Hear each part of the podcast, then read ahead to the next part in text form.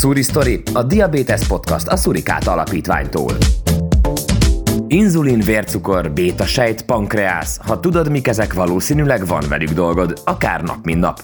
A Suristory podcastban segítünk. Tudomány, történelem, történetek, sorsok, találmányok, módszerek, gyógyszerek, életek, ételek. Kérdések és válaszok diabétesről nem csak diabosoknak, a Surikát Alapítványtól. Sziasztok, Anna vagyok, podcaster és egy két éves kora óta diabos kislány anyukája.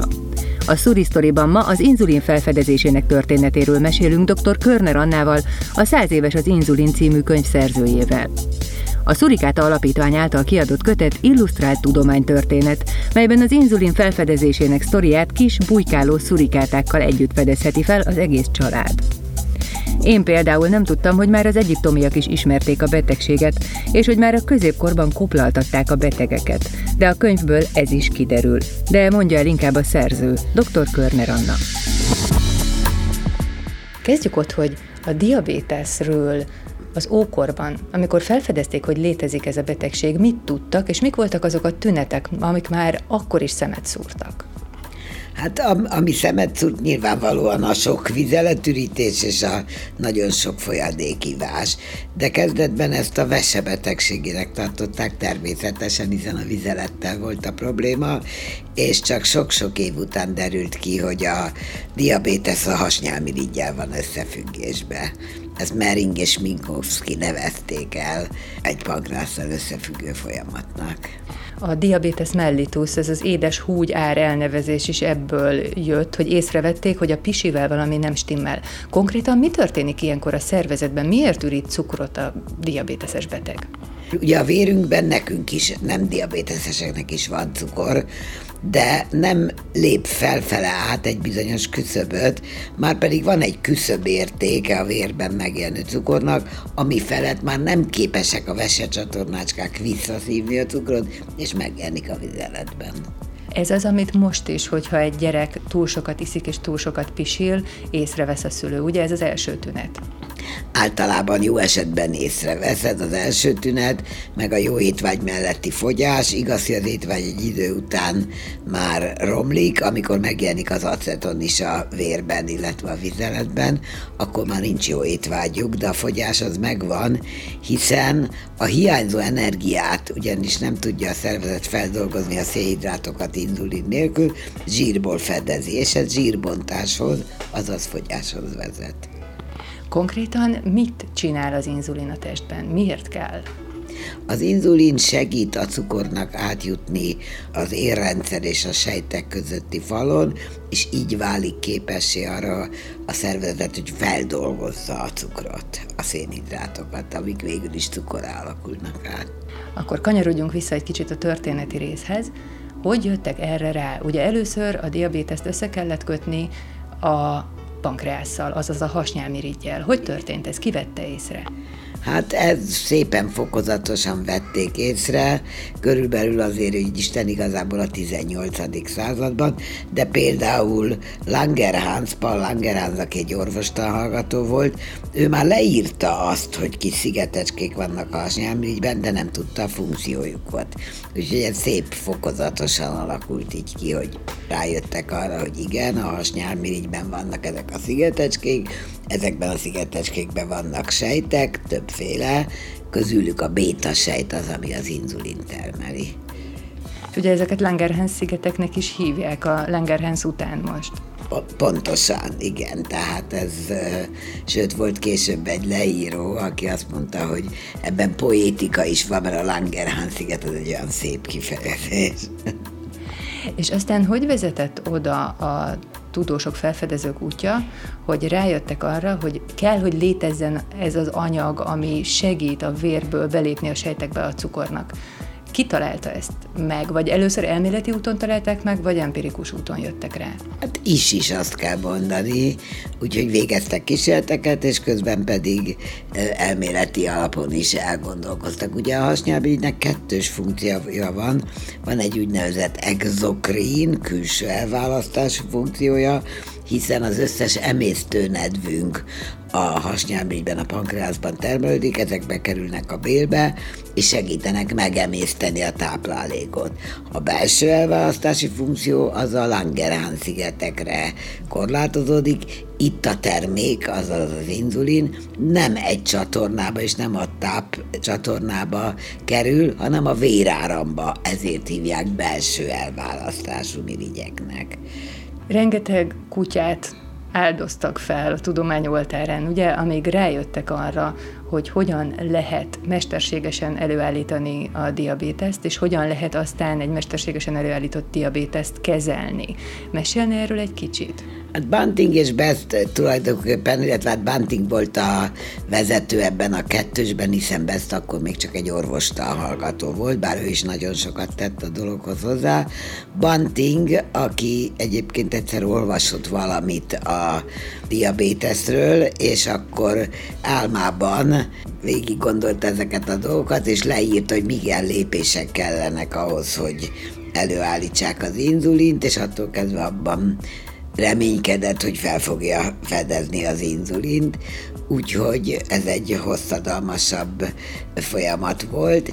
Banting először egyébként avval próbálkozott, hogy megpróbálta lekötni a külső elválasztási funkciót az vezető utat, és abban gondolkozott, hogy elsorvasztja ezt a külső elválasztású részét a hasnyálmirigynek, és akkor marad a belső elválasztású. Ezek a kísérletek azért nem igazán voltak szerencsések, mert hosszú idő kellett ahhoz, hogy a hasnyálmirigy elsorvadjon, úgyhogy végül is aztán a hasnyálmirigy kivételével próbálkoztak. És amikor sikerült végre egy kutyát úgy ö, kezelni, hogy előállt a diabétesz, és a kutya is életben maradt, akkor hogyan próbálkoztak az inzulin mesterséges bevitelével? Egyáltalán honnan volt inzulinjuk? Hát az, onnan volt, hogy a hasnyálbrigy kivonatot képeztek, és ebből, ugye csak hát ez egy nagyon piszkos anyag volt, tehát itt meg mindenféle melléktermék is ott volt, nagyon komoly folyamat volt, amit egy Kolip nevű biokémikus tett meg, hogy megtisztította. Hiszen az első beadás ennek a hasnyálmirigy kivonatnak, ennek a 14 éves fiúnak, Leonard Thompsonnak hívták, aki azt kell mondjam, hogy a halálám volt, amikor megkapta ezt a kivonatot. Az első sikertelen volt, pont azért, mert nem volt vegyileg tiszta a hasnyálmirigy kivonat. És a megtisztítottat először ugye egy kutyán próbálták szintén. Nem, a megtisztítottat azt már az emberen próbálták ki, hiszen valószínűleg próbálkoztak állatoknál is, de az igazi komoly e, vegyi eljárás, amivel eljutottak oda, amit beadtak, azt a, a, ennek a fiúnak adták be, úgyhogy ezért van az, hogy január 11-e volt az első beadás időpontja, de ez a tisztítatlan készítmény volt. Mi egyébként gyerekdiabetológusok Magyarországon ezt a napot ünnepeljük gyerekdiabetes napnak, de azt kell mondjam, hogy nem is helyesen, mert ez még nem volt sikeres, és akkor jött Kolip, ahogy ő nevezte a fürdőszoba kémiájával, megtisztította ezt az anyagot, és másodszor január 23-án adta be, amikor is már egy látványos javulás volt, nem csak a vércukor esett le, lényegileg normális szintre, megszűnt az aceton is. És ugye nagy hírverés és nagy áttörés akkor állt be a felfedezés történetében, amikor egy híres ember kislányát kezdték el kezelni, és ettől egész Amerika felkapta a fejét. Ez ki volt ez a kislány? Tulajdonképpen már előtte is azért nagy hírverés volt, tehát amikor megtörtént a Leonard Thompsonnak a sikeres inzulinbeadása, akkor azért a Toronto Star-ban megjelent, hogy kanadai kutatók az inzulin felfedezésén jó úton haladnak, Természetesen a híres emberek mindig nagyobb nyilvánosságot eredményeznek. Őt úgy hívták, hogy Elizabeth Hughes, ő New York állam kormányzójának volt a lánya, egyébként az apa külügyminiszter volt ebben az időben, és neki futott az elnökségnek is, amiről egy icipicikét lemaradt, de hát így is elég nagy ember volt. 11 éves volt a kislánya, aki először elkapta a spanyolnát, hát ugye ne felejtsük el, hogy a spanyolnát ha 18-ban tarolta a világon, majd ebből meggyógyult, és maradtak a tünetei a, a sok vízivás, a sok folyadékürítés és a fogyás. Az inzulin felfedezése előtt koplaltatásos diétával próbálták meghosszabbítani a diabéteses gyerekek életét, így Elizabetét is. Thea Cooper és Arthur Ensberg regényben írta meg a kislány történetét, íme egy kis ízelítő a koplaltatásos diétából. A diabétesz nem gyógyítható, de van egy módszer, amivel időt nyerhetünk, mondta dr. Ellen. Mondja, sietette Hughes az orvost. Éheztetnünk kell Elizabetet. De hát most is annyira sovány, értetlenkedett Antoinette. Egy Elizabeth korú egészséges lány naponta 2200 kalóriát fogyaszt, magyarázta dr. Ellen. Azt javaslom, hogy kezdjük a kezelést éheztetéssel, majd folytassuk napi 400 kalóriával. 400 kalória? Mi tehet akkor egyáltalán? kérdezte Antoinette. Tojást, tejszint, korpás péksüteményt, de minden csak nagyon-nagyon kis mennyiségben, válaszolta a doktor. Háromszor megfőzött zöldséget, hogy kimossák belőle a szénhidrátot, kenyeret, desszertet, soha. Az lenne a legegyszerűbb, ha elkezdenének hozzászokni a gondolathoz, hogy a kenyér, ami korábban az életet jelentette, mostantól fogva halálos méreg. A koplaltatásos diéta egyébként arra mindenképpen jó volt, hogy Elizabeth megérte az inzulin felfedezését, és így végül két gyermek édesanyja lehetett és tartalmas, hosszú életet élhetett. Akkor, mikor egyéni cukormérésre még esély sem volt, több mint 70 évig élt. Ugye mennyivel könnyebb nekünk most? Na de vissza az inzulinhoz és feltalálójához, Frederick Bantinghoz. Folytatjuk Körner doktornővel. Ő lelkipásztornak készült, nem volt túl sikeres a tanulmányaiban, és akkor váltott át az orvosi egyetemre, ami ma furcsa hiszen ma az egyik, vagy talán a legnehezebb bejutó hely az az orvos egyetem, de ez akkoriban nyilván másként volt. Aztán egyébként közben elment a háborúba, mint mindenki, 1916-ban besorozták, és Cambrai-nál, Franciaországban meg is sebesült igazából élete végéig viselte a sebesülésének a következményét. Mai terminológiával azt mondanák, hogy posztraumás stressz szindrómában szenvedett. De akkor ez okozott benne egy olyan személyiségváltozást is, hogy mondjuk időnként pánikrohamokat kapott, vagy dürohamokat, illetve egy nehéz ember volt, nehéz volt vele együtt dolgozni? Abszolút, igen, ezt minden leírás hangoztatja. Egyik ember sem volt egyébként a csapatban könnyű, és sajnálatos módon ugye a négy ember, tehát Bunting, Best az orvosta hallgató, McLeod a laborfőnök, aki akkoriban már egy nagyon elismert élettanász professzor volt, aki elsősorban szénhidrátanyagserével foglalkozott, és Koliba biokémikus, ezek folyton civódtak egymással, de Banting egy nagyon nehéz természetű ember volt, és erre vezetik vissza erre a sérülésre. És mi volt az ő vitáik oka? Egyáltalán hogy alakult ki ez a négyes? Hát ugye, amikor Bantingnak jött ez a víziója, hogy ő felfedezi az inzulint, akkor hát mint ortopéd sebész dolgozott, és mint ilyen nem sok tudása volt ebben a témában, és neki javasolták, hogy keresse föl meglódott, akiről az imént mondtam, hogy egy nagyon híres és elfogadott tudós volt, és ezt meg is tette, pont egy esküvőre ment Torontóba, és akkor megbeszélt egy találkozót Meglóddal, aki egyáltalán nem volt lelkes, az ötlettől. Azt mondta Bantingnak, hogy már olyan sok jól felkészült kutató próbálkozott ebben a kérdéssel, miért pont valaki olyannak menne, aki nem ezen a területen dolgozik, de azt mondta végén, hogy azért még a negatív eredmények is valamilyen szinten eredményeket jelentenek, tehát Banting McLeod megvan. Banting kért laboratóriumi felszerelést, kutyákat és egy asszisztenst maga mellé, és itt jött be a képbe Best, aki akkor orvostalgató volt, és két orvostalgató jött volna szóba, és pénzfeldobással dobta, ö, döntötték el, hogy melyikük fog csatlakozni Bantinkhoz, tehát most már hárman vannak. Kolip pedig egy biokémikus professzor volt, nagyon fiatal, de már egy elismert ember volt, aki éppen az egyéves ilyen tanulmányi ösztöndiát, úgy hívják, hogy sabbatical, mondja az amerikai irodalom, azt töltötte Torontóban, és McLeod kérte őt fel, hogy segítsen ebben a kérdésben. Sokan azt mondják, hogy ha Kolip nem lép a képbe, akkor ebből nem lesz semmi. Mert hogy a tisztítatlan anyagnál feladták volna? Igen, a sikertelenség nyomán feladták volna. Aztán végül sikerült, de ez a négy ember mégsem lett gazdag ebből a találmányból. Miért?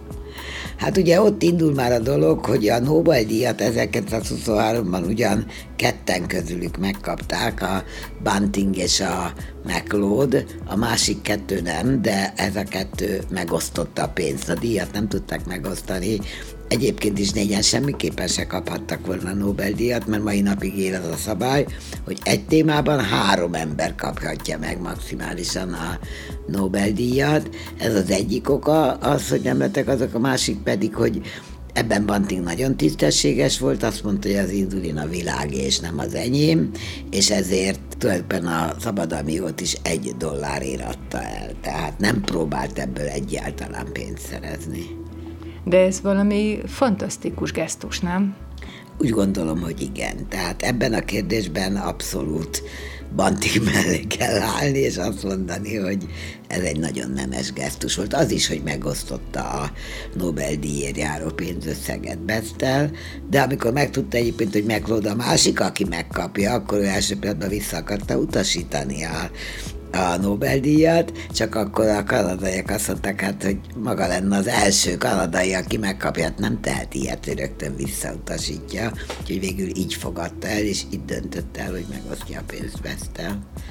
És hogy lett aztán ebből tömeggyártás, és hogy jutottunk el a mai állapotokig, amikor minden egyes típusú diabéteses gyerek kap inzulint, többféléből lehet választani. Hogy alakult ez ki? Amikor híre ment a dolognak, és megjelentek a képek, mindig azt akarom, hogy az interneten, de akkor még nem volt internet, hogy hogy néztek ki ezek a gyerekek az inzulin előtt, hát tudni, hogy neki meghalt, ugye? Tehát ilyen haldokló gyerekek képét lehetett látni a különböző fórumokon, és utána pedig, hogy, hogy kivirágoztak az inzulinkezelés mellett, akkor nyilvánvaló, hogy megostromolták Bantingot, elsősorban Amerikából, de máshonnan is, és az nyilvánvaló volt, hogy ők ezt nem tudják előállítani tömeggyártás tekintetében, és akkor egy egyességet, a Toronto Egyetem egyességet kötött az Eli Lilly nevű inzulin céggel, ami egyébként mai napig is működik Indianapolisban, és az egyik leghíresebb inzulingyártó, és ők tették ezt meg. Ebben együtt azért azt is el kell mondani, hogy a 80-as években azért elég világosá vált, hogy nem lesz elég, ugye akkor állatokból, sertésekből és marhából állították elő az inzulin, és 80-as években világosabb volt, hogy nem lesz elég. Nem, nincs elég, amit a vágóhidakról össze tudnak szerezni, és akkor egy tím kitalálta a humán inzulinnak a rekombinációs géntechnológiával történő előállítását, ami egy rendkívül frappáns ötleten alapszik. Egy közönséges bélbaktériumnak kivették az örökítő anyagát, megbarkácsolták, visszarakták, és ez korlátlan mértékben termeli az inzulin. Tehát ezt tette lehetővé. Azért két dolgot ehhez is lábjegyzetben hozzá kell tenni. Az egyik az, hogy még ma is vannak olyan helyek a világban, elsősorban Afrika, ahol nem jut hozzá a beteg az inzulinhoz, és ugyanúgy meghal, mint ahogy a fejlett világban az inzulin felfedezési előtti időszakban volt. A másik pedig, hogy Amerikában elég komoly pénzt kell a betegeknek fizetni az inzulinért, tehát a dolog nem annyira egyszerű. Magyarországon első perctől kezdve ingyenes volt, és ezt én egy nagyon-nagyon pozitív dolognak tartom. A Szurikáta Alapítvány 2022. november 13-án tartotta a 100 éves az inzulin című könyv bemutatóját, és ezen a bemutatón Rókusfalvi Lili műsorvezető beszélgetett egy kicsit Körner doktornővel nem a diabétesről, nem az inzulinról, hanem róla, saját magáról. Ebből a pódiumbeszélgetésből következik most egy kis részlet. Ismerjétek meg Körner doktort közelebbről. A gyermekkorára, illetve az ifjú korára lennénk kíváncsiak, hogy pontosan milyen gyermek is volt, milyen kislánykora még volt. tart. Az ifjúkora az még tart, ezért ez egy hosszú beszélgetés lesz. Tehát akkor a gyermek és az ifjúkoráról fog szólni most a következő 30 perc. Milyen kislány volt ön? Mi, mi volt az, ami úgy igazán érdekelte? A gyermekkorom csodálatos volt, mert csodálatos szülők gyermekeiként nőttem föl, Én egy nagyon vidám gyerek voltam, azért sírtam is, ha valami nem úgy ment. Vagy nevettem, vagy sírtam, középút nem volt. Úgyhogy szoktam is mondani, hogyha valakire ír, irigy vagyok, akkor saját magamra gyerekkorban, mert annyira felhőtlen volt a gyerekkorom. Mi volt a kedvenc tantárgya ilyen kisiskolás korában? Emlékszik, hogy már akkor is inkább így a reál tárgyak felé hajlott, vagy esetleg a, inkább a humán érdekelte jobban? Gyerekkorom azt kell mondjam, hogy mindennel egyformán. Tehát nem volt igaz. Ja, édesanyám kémia, fizika, matematika szakos tanár volt, de mivel volt egy bátyám, aki nagyon-nagyon-nagyon okos volt, ezért én a matematikában csak ilyen futottak még kategóriában számítottam, bár dicsekvés nélkül mondom, hogy végig ötösök volt mindenből azért. De... Azért az nem a futottak még kategória, akkor az én voltam, aki azért bicegett. Hát igen, de a bátyám matematikus professzor lett, hát ő mellette labdába se rúghattam. Én voltam a zseniális bátyám hülye kis huga, de ezt a világ nem így látta, csak én éreztem így. Akkor azt lehet mondani, hogy a, a, a bátya árnyékában volt sokáig? Igen, abszolút. Bár fele akkora volt mindig, mint én, úgyhogy nehezen tudott rám árnyékot Akkor csak képletesen. De képletesen abszolút. És mikor jött az áttörés, amikor azt tudta mondani, hogy, hogy orvos szeretnék lenni, ebbe az irányba megyek, és jobb leszek a bátyámnál is, matematikából és kémiából és bármiből? Hát azt nem mondtam, mert az irreális lett volna, hogy jobb leszek a bátyámnál. Még azt se, hogy megközelítem, de a pályaválasztásomban az motivált mindenképp, hogy emberekkel akarok foglalkozni, és ezért, meg anyám példaképe miatt én tanárnak készültem hosszasan, aztán elkezdődött a pszichológia irányítani, és az már apámnak a nem direkt, de terelgetése volt, hogy ő azt mondta, hogy akkor ne pszichológia legyen, hanem legyen pszichiátria, és akkor így jött az orvos egyetem. És én úgy azt lehet mondani, hogy úgy fejeztem be az orvos egyetemet, hogy én gyerekpszichiáter leszek. A felnőtt pszichiátriát kicsit kilátástalannak éreztem, de gyerekpszichiáter leszek. Így kezdtem el gyerekgyógyászati tanulmányomat, aztán megrekedtem a szomatikus, tehát a testi betegségek orvoslásánál, bár azt kell mondjam, hogy a diabétesz gondozás azért abszolút olyan, aminek számos pszichés aspektusa van, úgyhogy talán ez is, amiért annyira szeretem, hogy nem csak két egység inzulin ide vagy oda, hanem az egész gyereket, sőt az egész családot kell nézni. Ha kíváncsiak vagytok a teljes beszélgetésre, megnézhetitek a Szurikáta Alapítvány YouTube csatornáján. Kiderül az is, hogy a doktornő verseket írt kamaszként, és sok minden más is, de nem spoilereznék. youtube.com per c per Szurikáta Alapítvány. És minden kiderül. És magyar vonatkozással megyünk tovább. Banting és Best találmánya 1923-ban jutott el Magyarországra. Dr. Karcag László, a Szent Rókus Kórház orvosa amerikai tanulmányútjáról hozott haza pár inzulint, és a belgyógyászati klinikán adták be egy diabéteses ketoacidózisban haldokló nőbetegnek. Először 50, majd 30 egységnyi megadózisban. Korányi Sándor intézetvezető professzor unokaöccse dr. Korányi Antal írt beszámolót az eseményről. A beteg eszméletre térésének jelei a második dózis beadása után 20-25 perccel mutatkoztak. Megmozdult az ágyon fekvő jobb kar, majd ezt követte a szempillák néhány másodpercnyi kinyitása és zárása.